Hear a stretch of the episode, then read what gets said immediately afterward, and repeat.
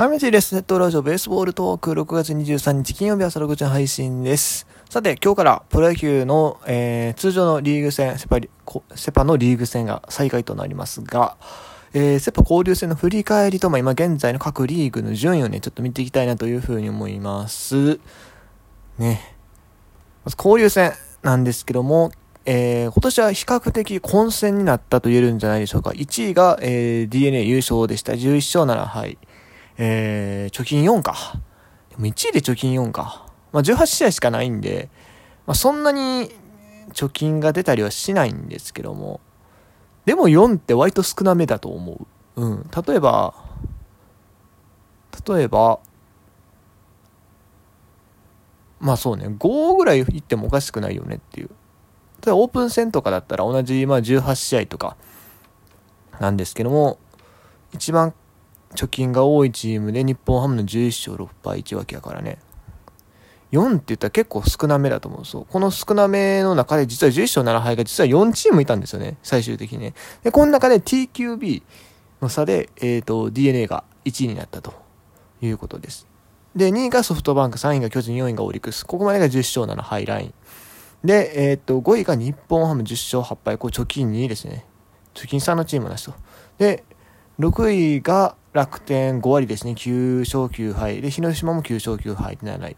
楽天は最後優勝争いしてたから、もうちょっといいんかなと思ったんですけど、単純に残り2試合残してたから、あの位置にいたっていうだけで、優勝かもって言われてただけで、まあ、そこまで勝ってないっていう。でもまあ、あの、リーグ戦がなかなか ひどかったんで、前半ね。それ考えたら、まあ、ここまでよくやってると言えるのかな。はい。で、えー、8位ロッテ7勝9敗、9位中日7勝10敗1分け、10位阪神7勝10敗1分け、11位ヤクルト7勝11敗、えー、12位西武が6勝12敗というところですね。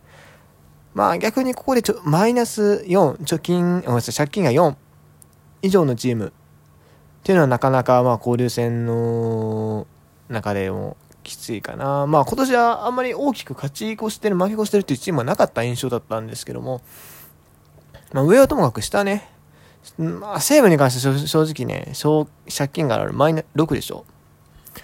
6あるからね、ちょっと、まあ、きつかったから。まあでも、しゃあないよね。うん、おかわりもおらんかったし。いやもう、それが全てよな。リーグ戦と比べてもな、おかわりおらんかったもん。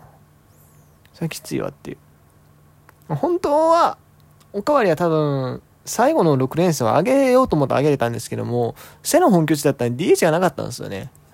そう。で、守らすのはちょっと厳しいと怪我明けやし、っていうことで、えー、ずっと下で調整してたっていう認識ですが、うーん、なかなか 厳しい。ちなみに、得点が一番多かったのは、ベースではなく、ホークスかな。ホークス、まあ、阪神からホみたいに点取ったからね。失点が一番少なかったのは、日本ハムですかね。日本ハムもね、なんか、リーグ戦、てか今年の開幕始まった頃、全然良くなかったピッチャーが。先発があれ思ってたよりあかんし、ね、ポンセもおらんくなって、ええみたいな感じだったんですけども、ね、リーフもピッチとせんへんみたいな感じだったんですけども、なんか気づいたらめちゃくちゃチーム防御率が良くなってるらしくてね、あのー、最初の頃立山さんが散々叩かれてた記憶があるんですが、今逆に、ね、名コーチみたいな扱い ちょっと成立さんのがね、びっくりはあるんですけども、はい。まあ、そんとこかな。逆に失点が多かったのは、ロッテか、ロッロッテ意外やな。吉井さんが監督やから、なんか、ピッチャー良さそうやのに、77失点。ええー、逆に得点55、これもかなり少ないですけどね。これで、よく 8いけたなと思った。ごめんなさい。えっ、ー、と、失点が一番多いのはあれですね。楽天ですね。89ですね。はい。まあ、あのー、優勝がかかってるぞというところに あんだけ打たれてたからね 13点差ですか？うん。ね。ちなみに、最小得点は、最小得点どこ？えーと、10日か。違う、西武ですね。まあ、おかわりがいなかったから。はい。ということで、えー、まあ、交流戦はまあこんなもんかなと思いつつ、ちなみに失策は阪神がダントツで多いです 一番多い阪神が17失策でその次に多いのがえー、っと楽天じゃ広島の13です阪神多い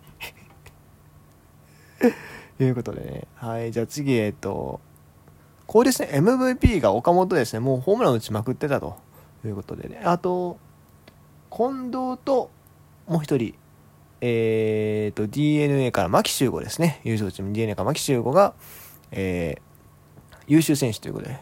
これまた野手ばっかりなんですよね。このね、あのー、交流戦、防御率0.0で終えたピッチャーが2人いるんです。1人は高橋宏斗、中日ドラゴンズ。もう1人、佐伯宏斗。ね。ダブル宏斗です。あれ、宏斗っての佐伯って。若干不安なんですけど。ね、佐伯のね、注目度がね、ちょっと低い。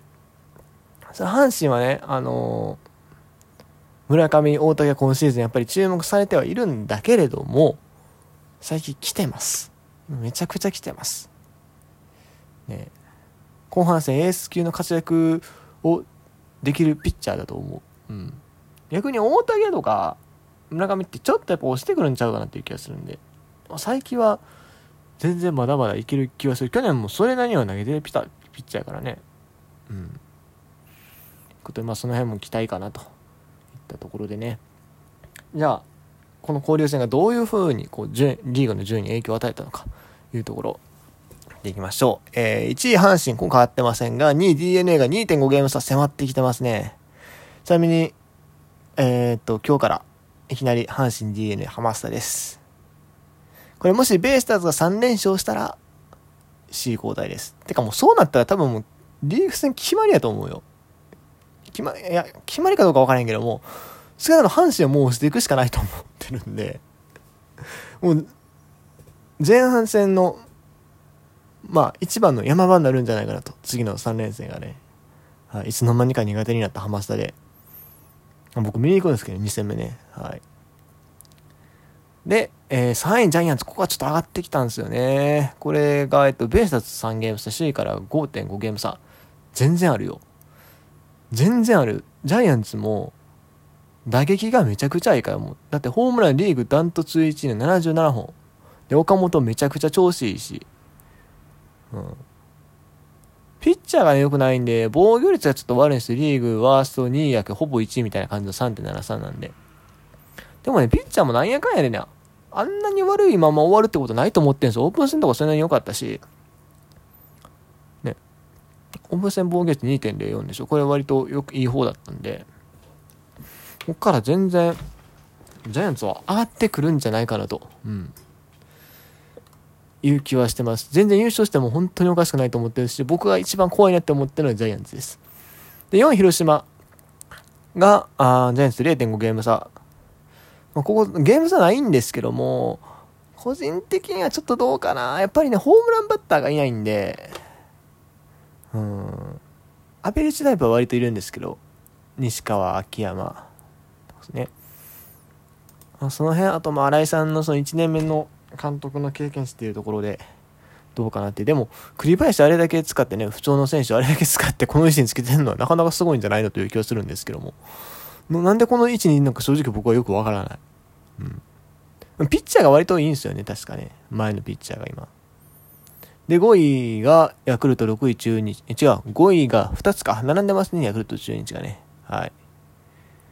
ヤクルトはね、ちょっとピッチャー用ならん限り厳しいかな。うん。中日もまあ、まあまあ、緊急補強とかしてましたけども、うん。どうかな。まあ、厳しいんじゃないかなと、個人的には思います。はい。パリーグ行きましょう。えー、1位が、オリックス。オリックスなんやな。あ、そうなんや。で、2位がソフトバンク、1ゲーム差。3位がロッテ0.5。お、またここもね、いつも競ってるよね。この3チーム、この3年ぐらいずっとこれですよね。うん。で、4位が日本ハム。えー、っと、首位から7.5か。で、えー、っと、ロッテと6ゲーム差。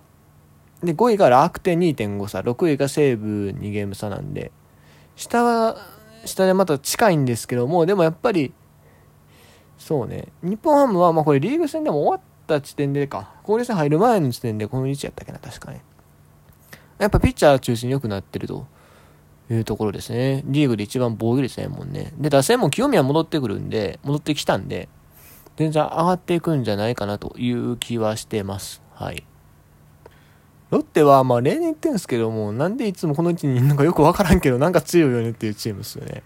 ホークスはまあ戦力見たら、まあ、ああなるっしょって感じ。オリックスはね、トングが今いいんすよね。結局、マスタカの穴なんて感じさせない感じだしね。今んとこね。パリーグって3割バッターが今1人しかいないんです。トングーしか。トングー3割4分4厘の次、中村家2割8分9厘なんでね。だいぶ離れてます。え、てか大丈夫このパリーグの 打撃成績。ちょっとこれはこれでまた見たいんですけども、ちょっと今回やめときましたか。また次回ぐらいにね、えー、話として。はい。とりあえず今のところ、順位的にはそんな感じ。ライオンズはね、どうなんですかね。なかなか、ピッチャーも、でも今井とか、あかんのやったっけ確かね。まあ、ピッチャーが良くないと言いつつ、やっぱり僕の頭の中には2018とか19頃の全然 ピッチャーあかんやん、でも優勝したいのイメージがあるんで、ピッチャーそんなに悪く見えないんですけども、日大リーグの中で見るとそんなに良くはないし、やっぱりでも打線ですよね。うん。